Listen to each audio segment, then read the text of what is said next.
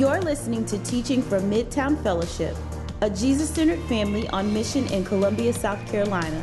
If you're interested in finding out more about us, our family of churches, or how to partner with us, go to midtowncolumbia.com.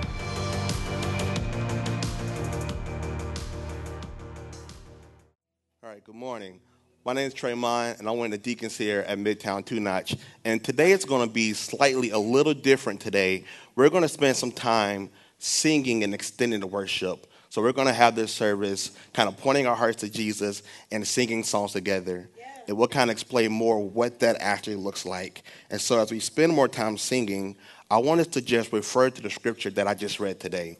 And the scripture basically says, Let the word of Christ, again, dwell richly in you teaching and admonishing one another in all wisdom, singing psalms, hymns, and spiritual songs with thankfulness in your hearts to God. Here, the Apostle Paul has a desire for the church. He has a desire for the church, the Colossian church, to have the Word of God dwell richly in them. And that's what he's teaching them. That's his desire. He wants their fellowship to be overflowing with the Word of God. And so he provides some guidelines and he provides some directions as far as what that might look like and how they can cultivate this within their church. But there's two things specifically that he's specifically referring to. And the first thing is teaching and admonishing. The first thing he wants us to do as we seek the word to richly us is to teach and admonish each other. And they are to teach one another. They are to understand the word of God, teach the word of God, but also to confront warn, and rebuke each other. And usually in our services, we have the, the preacher come up and preach a sermon, and that's how we do our teaching and admonishing. But you look here in the scriptures, there's more to it than just the preacher teaching. It's actually, that's not the only thing Paul says. He actually said that the church collectively do this as we seek to have the word of God dwell richly in us. And if you're asking how do we do that, he talked about that specifically through singing. And that's the second thing. He says we sing with one another. And so he directs them to sing with thankfulness into their hearts. Like we did this morning, we sing with thankfulness in our hearts. And his desire is for the church to have the word again dwell richly in them. And his direction is then for it to teach and admonish each other while they're singing together in song. So it's not just in the word that we preach and we teach or our pastor preaching, it's us collectively singing together. It's how we also live out what Paul's telling us and directing us to do. So that responsibility is not just on the preacher. Right. The responsibility is actually collectively amongst all of us. He's calling all of us to do that. And the way we do it is through our singing. And so I want us to just remember the fact that we don't sing simply because it's something we do in church. That's not why we do it. It's not because we just like to do it or it's a thing we're supposed to do on Sunday. It's actually a way that we corporately worship with one another and we also contribute when we sing, we sing with gratitude in our hearts to God. And that's why we do what we do. So we're going to take this day today, we're going to focus on our singing. We're going to sing together with one another. We're going to focus on that. And so this isn't just a break from our Warrior series because actually what it means to be a warrior, that looks like also through our singing. We are warriors through our singing as well. And so corporately, we sing with a, with a grateful heart, and that's also spiritual war- warfare. And let's be honest, there's actually power in our singing together. There's power when we collectively come together because worship and singing unifies us.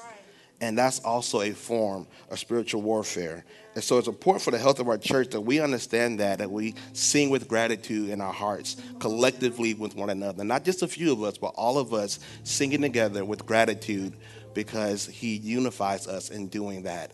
And we're called to do that in Scripture. Paul is telling the church in Colossians to, to with gratitude, sing with all your heart. And so that's what he's calling us to do. And so, in conclusion, I'm gonna just let you guys know this is not your typical Sunday. We're not to have a preacher up here preaching for 30 or 40 minutes. We're to spend time together as a family, singing corporately with one another. And so we're to sing songs. We're to center ourselves around the Word of God as we again welcome our band to come up. I'm to pray. We'll have our band come up, and we'll go back into singing more songs, worshiping the Father.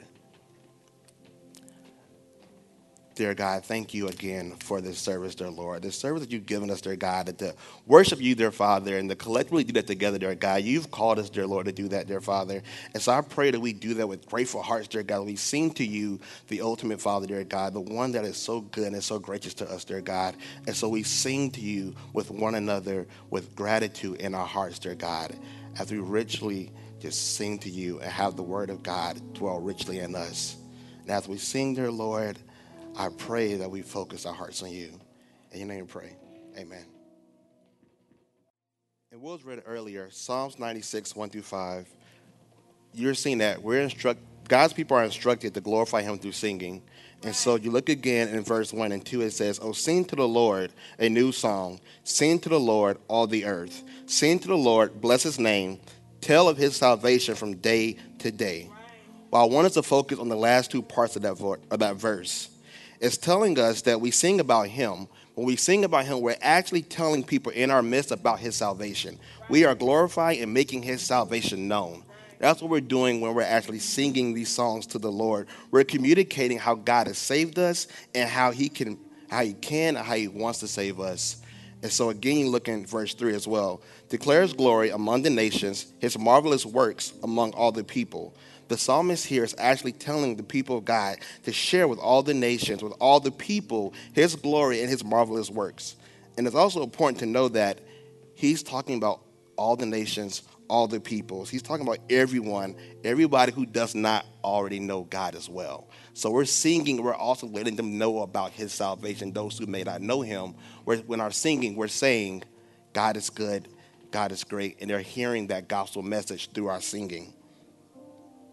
But again, when we're singing about God, also, I don't want us to miss this part. We're talking about we're singing about His marvelous work. We're also doing as well is this is a form of evangelism. So when we're singing, we're actually actively engaging in a form of evangelism when we sing together because people who not know Him are now getting to know Him through the songs that we sing, through our hearts of gratitude while we sing to Him. They're getting this glimpse of the God that we serve, the God that we see, and the God that we sing to. So yes that is a form of evangelism. I don't want us to miss that. And that's why it's so important why we corporately sing together because people here, they're getting the message preached to them, but they're also hearing it through our singing in the songs that we sing. And so in verse 4 and 5 as well, it says, For great is the Lord and greatly to be praised. He is to be feared above all gods. For all the gods of of the peoples are worthless idols, but the Lord made the heavens. And so you look in verse 4 and 5, it's telling us that we sing because God is actually worthy. That's why we sing. We're singing to a God that is far above anything else that we can ever praise because God is that great. So we sing to this God who is worthy. And that's also, again, why we're singing. And it's not just singing to those also who may not know God, but also we're praising those. Um, when we're thinking about praising God, we're also praising God because all those other idols and things that we sing to are worthless. And so we sing to this God that people can see and understand and know that we're singing to this God that is so great to be praised. Because at the end of the day, we're actually all worshiping something. Let's just be honest. Biblically speaking, everybody worships something. It could be an idol that we're worshiping. It can be even concerning what the culture loves the most. And if we consider our culture, a lot of that turns into even romantic love. That's something that we idolize, something that we worship. It's in the songs that we sing. Every song we almost hear in the radio is something to do with this romantic love and how that is the end goal, how that brings us happiness, how that brings us joy. And so you can see, even in the culture, the culture will sing what they glorify or what they love the most. And for some of us, that's also this idea of romantic love. But it doesn't stop there as well. Uh, yes, there's romantic love, but there's also the idea that people sing at all kinds of events. They sing at a graduation. They sing at a sporting event. They might even sing their alma mater if you're at USC. They sing all these different things because they're worshiping this thing that they love and that they want to give glory to, that they respect. But for us, that glory and that respect belongs to God. Right. And that's why we sing what we sing. And that's why it's so important when we corporately sing together, we are expressing our heart and our gratitude for God the Father.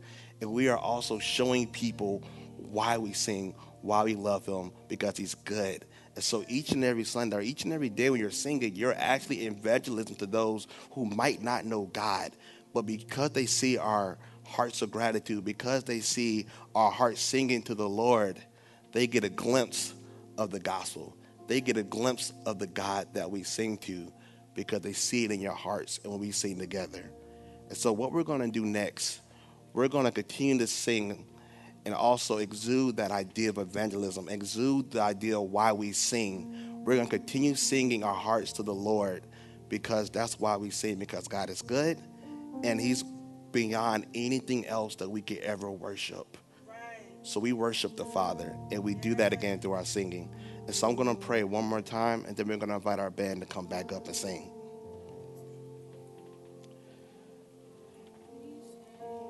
Dear Lord, I thank you, dear God, for this, this service, dear Lord, this opportunity to sing to you, dear Father. I pray, dear God, that we continue to just focus our hearts on you, dear God. I understand that we point our hearts to you, dear God, because you alone are worthy, dear God. You are the God that is worthy of all things, dear Father. And so we praise you, dear God. We point our hearts to you, dear Father. that when we're singing together, dear God, we're making you known, dear God. We're making you known, dear God. We're making your name great, dear God, when we sing, dear God, because again, you even called us to do that, dear God. You called us to glorify you, dear Father.